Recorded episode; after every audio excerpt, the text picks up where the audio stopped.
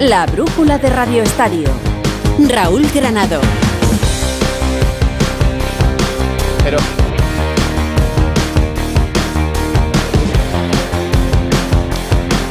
Tenemos a punto de arrancar una nueva jornada de liga en primera división, una jornada que viene marcada durante toda la semana por lo que suceda en Mestalla, en Valencia, donde tiene que disputarse ese partido entre el Valencia y el Real Madrid. Vuelve Vinicius al lugar donde ocurrió todo lo que ya sabéis la temporada pasada y por eso en el ambiente sigue el debate sobre el racismo, el racismo en el fútbol y en la sociedad. Esto ha dicho hoy Carlo Ancelotti. Yo creo que sí, porque el mismo Valencia ha actuado, de manera contundente, como creo que todo el, todo el mundo y todos nosotros que amamos este deporte, no, no solo este deporte, esta sociedad tiene que actuar cuando alguien comete un delito, que sea un insulto racista, que sea una violencia, creo que tenemos que actuar y creo que eh, el Valencia Fútbol Club ha actuado de la manera mejor en este sentido. Otro sonido más del día. Está a punto de arrancar el Mundial de Fórmula 1. Lo hará mañana en Bahrein. Hoy se han disputado los entrenamientos oficiales. Carlos Sainz saldrá desde la cuarta posición. Fernando Alonso desde la sexta. Eh, yo creo que sí, ¿no? Yo creo que saliendo cuartos hay que ir a por todas, ¿no? A pelear por ese podium que yo creo está al alcance de la mano. Sí que es verdad que no será fácil, ¿no? Pasar a, al Mercedes y, ir ahí en carrera con ellos y con los McLaren detrás. Va a ser una carrera muy movida. Tenía ganas y curiosidad en, la primera crono porque es el primer momento del año que estamos todos en las mismas condiciones, en el mismo momento de la pista y, ha sido una sorpresa increíble el ser competitivos. A ver si mañana lo confirmamos. Y la mala noticia del día, esta nos ha llegado desde Glasgow en el Mundial de Atletismo porque allí María Vicente, que iba líder en la prueba de pentatlón, y que era otra de las opciones de medalla para la delegación española en estos mundiales y después en los Juegos Olímpicos de París, se ha roto el tendón de Aquiles. Compañero Alberto Hernández, soy corredor, ¿qué tal? Muy buenas. Había comenzado perfecta la mañana para María Vicente en el Pentaldón, 8.07 en el 60 vallas, nunca había corrido tan rápido dentro de la combinada. Llevaba 1.113 puntos, era la líder, había pasado 1.70 en altura y cuando se disponía a saltar 1.73 llegó la rotura completa del tendón de Aquiles que estremeció a España atletismo. Sin duda un mazazo para la líder mundial del año, para la máxima favorito a lo oro y para la gran referencia de las combinadas en nuestro país. Habrá que esperar el diagnóstico médico para ver el alcance de la lesión que muy probablemente comprometa el europeo de Roma y los Juegos Olímpicos de París. Por lo demás, la mañana buena para el equipo nacional. Mariano García, Mohamed Atawi y Lorea Ibarzábal avanzan a las semifinales de los 800 metros. También pasó Sergio Barranco a ronda de los 60 lisos. Por el contrario, Eva Santillán y Lorena Martín apeadas en el 4 y en el 8. Esta es María Vicente, el increíble sonido apenas unos minutos después de suceder esa terrible lesión. He metido el apoyo y he escuchado un crack. No sé, estoy todavía temblando, un poco en shock. Sé que será más duro que la última vez y solo puedo afrontarlo con energía y todo el positivismo que se puede. Estar por seguros que volveré, más fuerte espero. Vamos al fútbol. A las 9 de la noche en Balaídos arranca un partido en el que se juegan la vida los dos. Celta de Vigo Almería. Hola Rubén Rey, ¿qué tal? Buenas noches. Saludos desde Balaídos en una noche desapacible de lluvia, de viento, Celta, Almería, muchos ojos puestos en Rafa Benítez. Una victoria desde luego daría oxígeno, cierta tranquilidad al equipo, al técnico y en caso de mal resultado, ¿qué? Bueno, habría que ver la de la grada, la presión de los aficionados, pero la idea del club es que además de la alta indemnización, un relevo en el banquillo no sería la solución. En el Celta las novedades están en las bandas, Mingueza por la derecha, Bamba por la izquierda, Dubica suple al sancionado Yago Aspas, Luca de la Torre se reubica en el doble pivote ante la ausencia del lesionado Renato Tapia. Atención a este dato, primer 11 sin canteranos en el Celta en más de 15 años, 675 partidos después, un Celta sin futbolistas de la casa. Para el Almería, ultimísimo tren si acaso, si gana se pondría a 9 de la permanencia, seguiría siendo muy difícil, pero mantendría una mínima esperanza con la irrupción estelar de Lucas Romero tras sus dos goles ante el Atlético de Madrid. Se ha recuperado a tiempo Radovanovic para el eje de la zaga, las bajas de Luis Suárez y de Coné. Esto comienza a las 9. Lo arbitra Sánchez Martínez con Del Cerro Grande en el bar. Balaídos, pelea por la permanencia, Celta Almería. Seis minutos de partido lleva ya el encuentro que abre la jornada en segunda división en el Molinón. Sporting de Gijón Albacete. Juan Gancedo, muy buenas.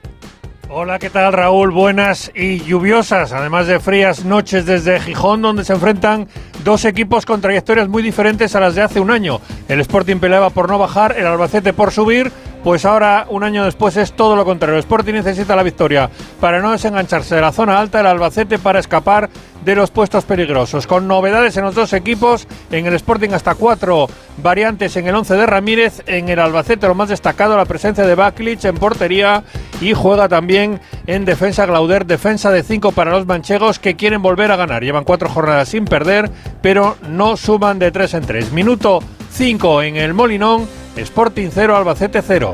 Y la Euroliga de baloncesto. Hemos tenido ya un partido con representación española que ha terminado y no con buenas noticias para Basconia. David Camps. ¿Qué tal Raúl? Buenas tardes. Y es que ha perdido al final en Estambul 111-96. Jugaba en el séptimo ante el octavo, el Fenerbahce y Basconia, ambos separados por una victoria. Y en el último cuarto ha sido cuando el Basconia no ha aguantado el ritmo del conjunto otomano. El parcial en los últimos 10 minutos 33-18. Igualdad y toma y daca, sobre todo desde el triple, durante 30 minutos con Dani Díez 5 de 5 en tiros de 3, Marinkovic 18 puntos pero la dirección del base griego Nick Calates 11 puntos y 12 asistencias. Y los 5 triples del turco Tarik Biberovic han echado por tierra el excelente partido del Vasconia para ese definitivo 111-96. Se queda así el Vasconia con 14 victorias a 2 de entrar directamente en los cuartos de final y en puesto, eso sí, de play-in junto al Valencia Basket, que recordemos perdió ayer en Bolonia, también perdió el líder, el Real Madrid, su primera derrota en casa de la temporada en la Euroliga ante el Panathinaikos, Raúl. Y desde las ocho y media de la tarde está jugando en el Palau y también con noticia importante el Fútbol Club Barcelona. José Agustín Gómez, buenas, buenas noches. Hola, saludos, muy buenas noches. 14 de junio de 2011, hace 4.644 días, Ricky Rubio jugaba su último partido con el Fútbol Club Barcelona. Y hoy vuelve a vestir la camiseta azulgrana, ya en el banquillo preparado para entrar cuando lo considere Ruyer Grimao. Y ya se nota el efecto Ricky Rubio, lleno prácticamente en el palo para presenciar este choque importante para el Fútbol Club Barcelona recibiendo al Mónaco. 6-0-5 de momento para el final del primer cuarto, 12 para el Barça, 4 para un Mónaco que está tan solo dos victorias del conjunto azulgrana. De ahí la importancia de este choque cuando vemos llegar al Palau Blaugrana a un íntimo de Ricky Rubio, como es el presidente Vázquez Girona Margasol, para presenciar el redebut de su amigo Ricky Rubio, que va a ser el gran protagonista. 6-0-1 para el final del primer cuarto, Barça 12, Mónaco 4. Son las 8 y 39 minutos.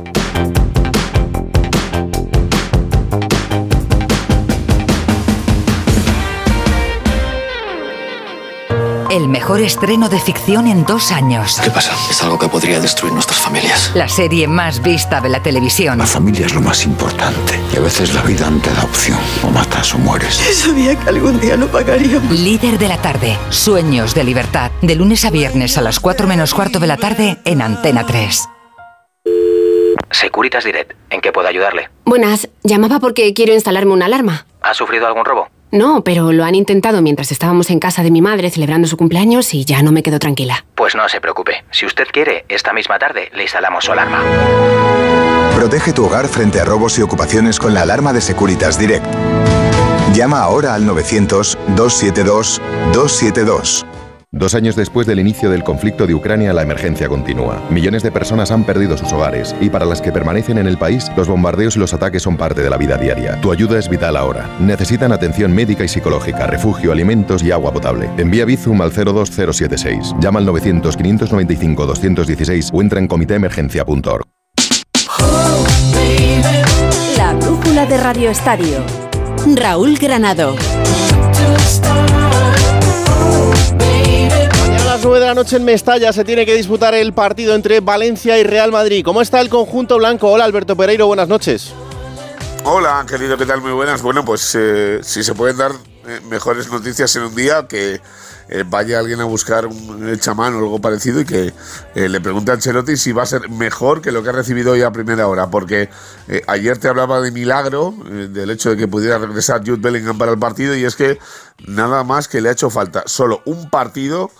Eh, con sus compañeros a campo reducido en Valdebebas apenas de 35 minutos y 15 de rondos y eh, tocar tres balones y hacer cuatro o cinco ejercicios de manera eh, individual para estar completamente disponible y ser titular y así reivindicar una figura de un futbolista que estaba siendo completamente ejemplar en cuanto a resultados, rendimiento y eh, una performance bastante eh, efectiva para el Real Madrid en lo que iba de temporada, como es la de Jude Bellingham. Así que está disponible para ser titular desde el minuto uno. Veremos a ver si juega el partido entero, aunque no tiene pinta. También entra José Lu, el que tenía para dos, tres semanas, pero en apenas 12 días se recupera de ese edema óseo en el eh, tobillo derecho y entra en la lista de convocados, aunque no eh, va a ser de la partida. Solo tiene tres bajas Ancelotti. No le pasa esto desde el segundo mes de temporada, y es que solo están fuera los Courtois Militao, que es su mes. A finales de este mes empezaremos a ver las convocatorias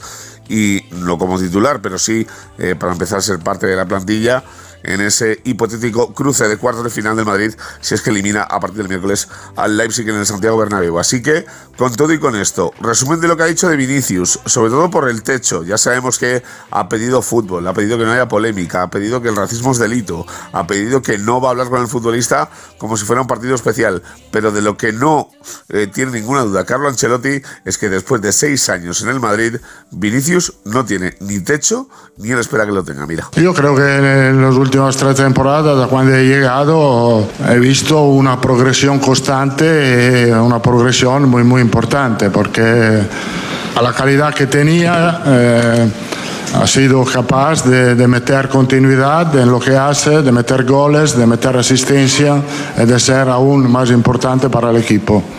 Y creo que techo yo creo que por la humildad que él tiene, no tiene techo. Él puede progresar, puede seguir, porque creo que su mejor calidad es que disfruta del fútbol.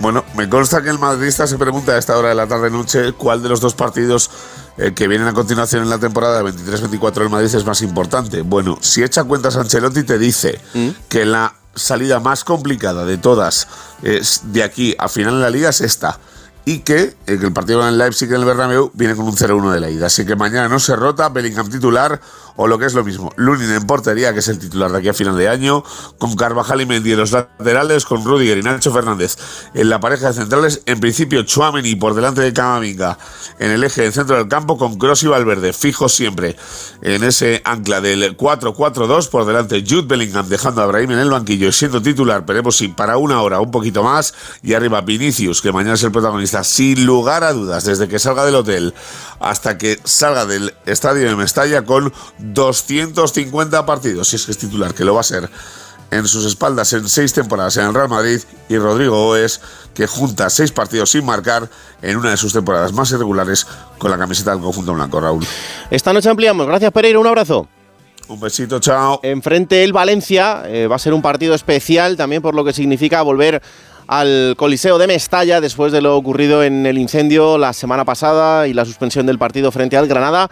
Partido impactante mañana, el que seguramente vivirán todos los aficionados del Valencia que entren en Mestalla. ¿Cómo está el Valencia? Víctor Yuk, muy buenas. Hola, ¿qué tal? Muy buenas. Pues te cuento lo primero, lo que va a ocurrir antes del partido, porque va a servir eh, toda la previa del partido del Valencia contra el Real Madrid para rendir homenaje a todas las víctimas de lo que fue el incendio de la semana pasada en Campanar. Se ha invitado a los bomberos, a la policía, a las ambulancias, a toda la gente que participó en la extinción y en la ayuda del incendio. Y también habrá homenaje al conserje de la, de la finca, a Julián, que salvó muchas vidas llamando una a una a todas y cada una de las puertas hasta que pudo, hasta que le dejaron de los vecinos de ese incendio en el inmueble de la, de la semana pasada. De hecho, Baraja ha tenido palabras de recuerdo para lo que va a ocurrir antes del partido contra el Real Madrid. El fin de semana fue durísimo para todo el pueblo valenciano, para Valencia, para nosotros también, porque no nos sentíamos tampoco con la fuerza de, de poder ir a, ese partido después de lo que estaba sucediendo en nuestra, nuestra sociedad, del dolor que teníamos todos.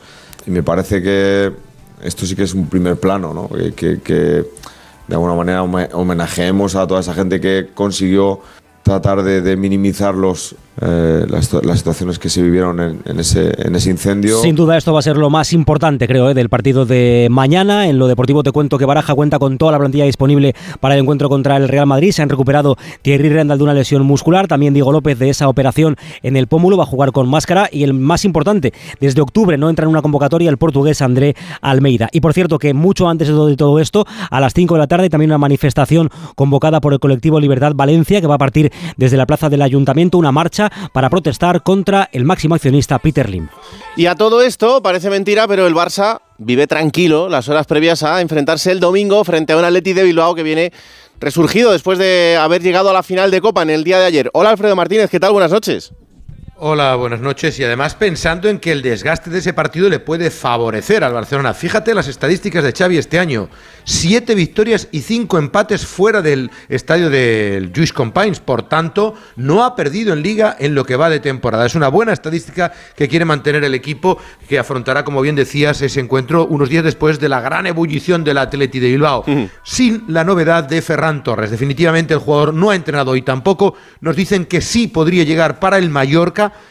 el Barça juega la semana que viene en viernes y prepararía así el choque ante el Nápoles, que es a la semana siguiente. La duda está en si le dará galones o no a Pau Cubarsí, el gran descubrimiento y el futbolista que ha acaparado portadas esta semana. De hecho, se especula con la casi segura presencia del futbolista en la lista sub-21 de Santidenia las próximas semanas para los amistosos frente a Eslovaquia y Bélgica en el próximo parón de selecciones. El que sí está es Rafinha con la selección eh, brasileña. No está Vitor Roque, sí ha entrado en Driki, pero no Víctor Roque. Y por cierto, en el Barça, Lewandowski ha sido elegido el mejor jugador de la liga en el mes de febrero. Así que en principio vamos a ver los retoques que hará Xavi Hernández, pero el equipo muy concienciado de que en Bilbao puede asegurar la Champions si gana al Atleti y le aparta definitivamente de la cuarta plaza. ¿Qué pasa con el futuro de, de y el banquillo?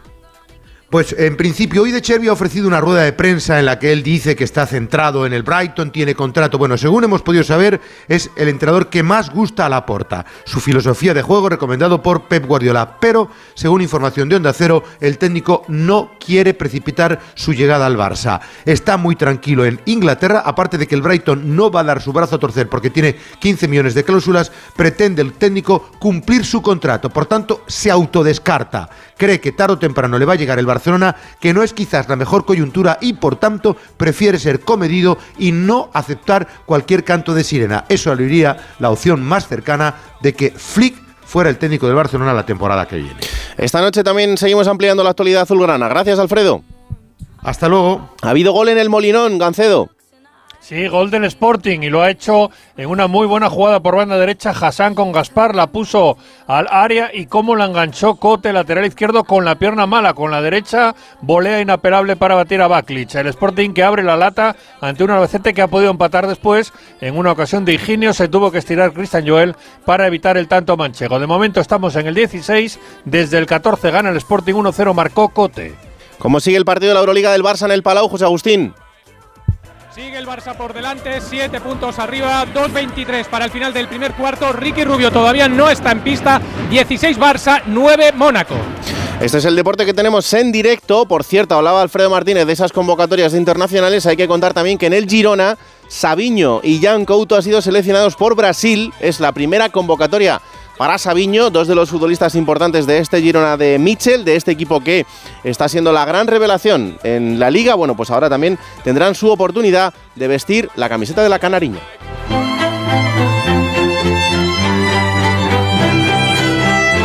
La brújula de Radio Estadio.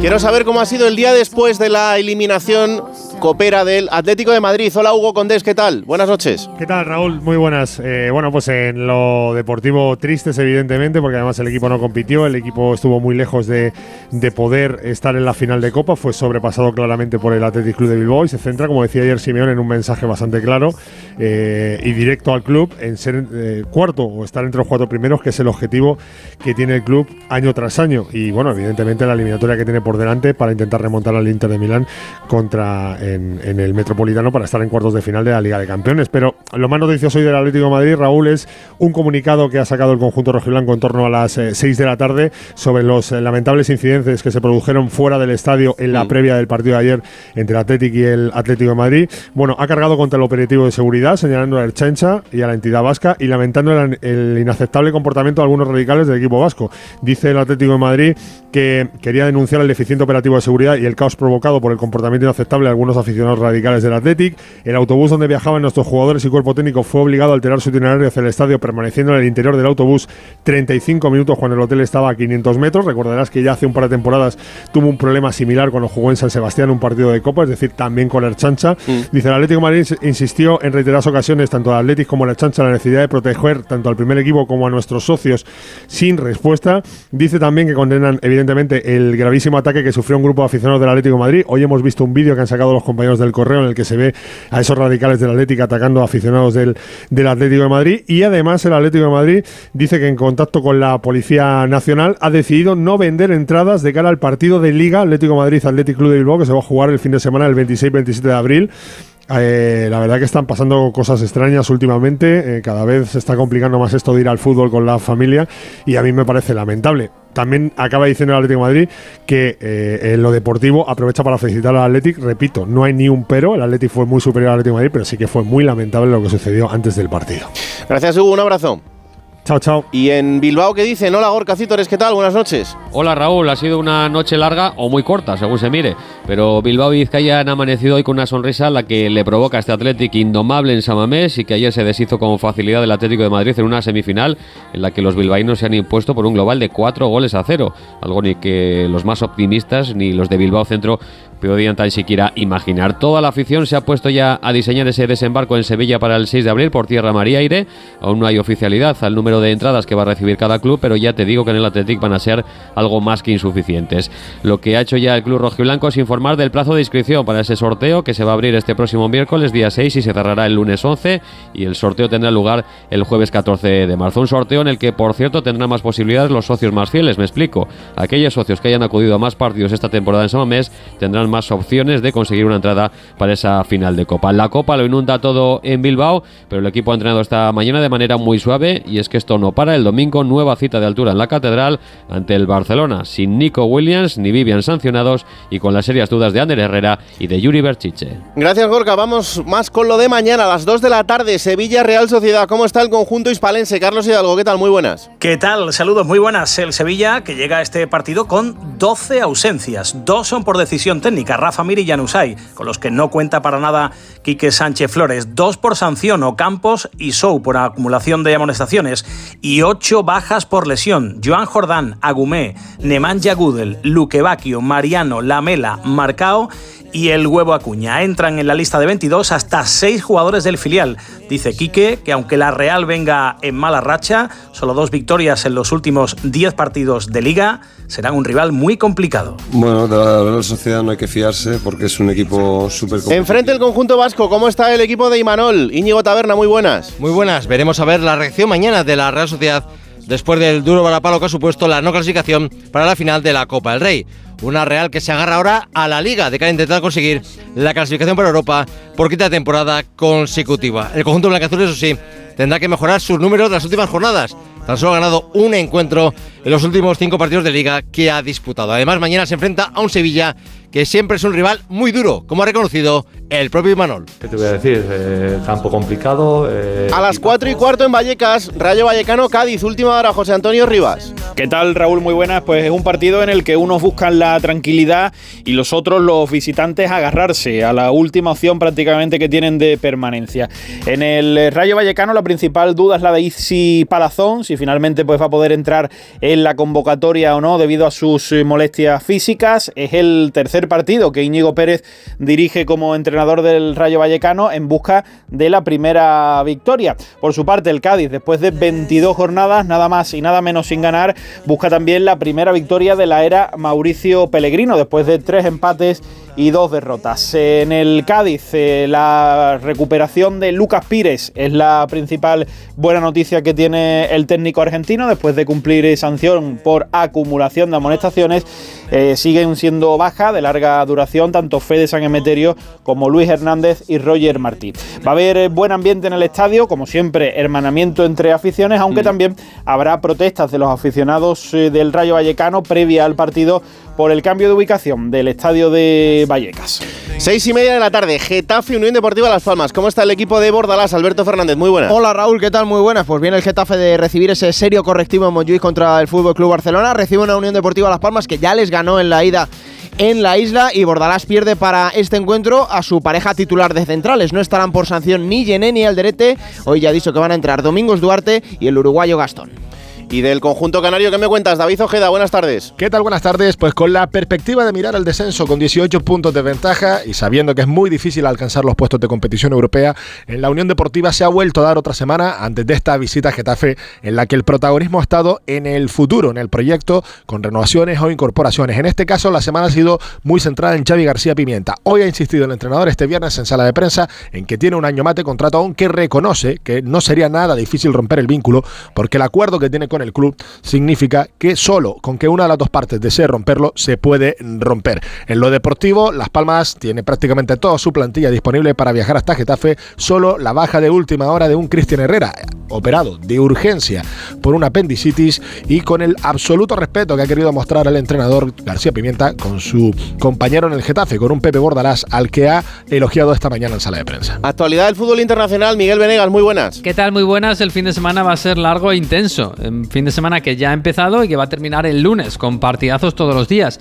Bueno, para empezar, hoy tenemos ya en juego el partido del Bayern en la Bundesliga en casa del Friburgo desde las 8 y media, desde las 9 menos cuarto en el Olímpico de Roma, Lazio Milan. También la Lazio juega Champions precisamente contra el Bayern. Y desde las 9 el París va a visitar el Principado de Mónaco contra uno de sus perseguidores.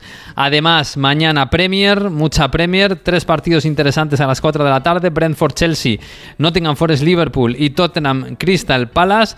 Pero el gran plato fuerte del fin de semana en la Premier sin duda es el del domingo, el derby mancuniano en el Etihad entre el Manchester City y el Manchester United a las 4 y media de la tarde.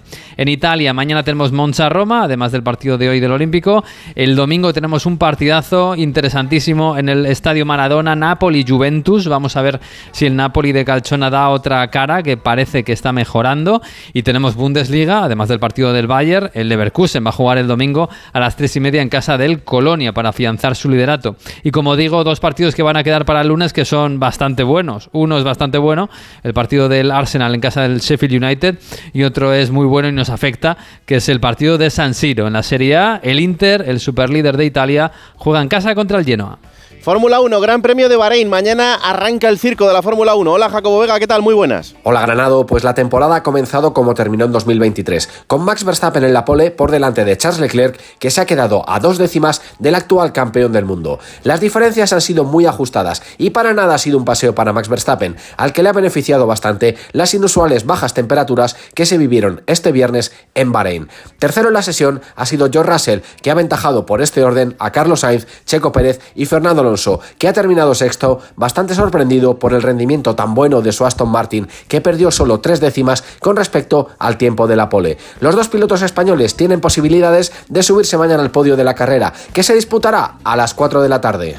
Gracias Jacobo, minuto y resultado en el Molinón, en el partido de segunda Sporting de Gijón Albacete Gancedo. Estamos en el minuto 26 del primer tiempo. Desde el 14 gana el Sporting 1-0 con gol de Cote al Albacete. Y en la Euroliga de baloncesto en el Palau San Jordi, ¿cómo marcha el Barça Mónaco, José Agustín? 9.26 para el final del segundo cuarto, 21 Barça, 14 Mónaco, esperando a Ricky Rubio. Pues a las once y media vengo por aquí y te cuento esto y muchas bien. cosas más. Además tengo visita esta noche. ¿Ah, sí? De un grupo de música. Ah, pero no vas a decir Para cuál. hablar de música y de Pero Sinova. Ah, bueno, Eh, fantástico. grupazo, grupazo. Venga, yo estoy repasando aquí Bahrein. Vale, adiós. Chao.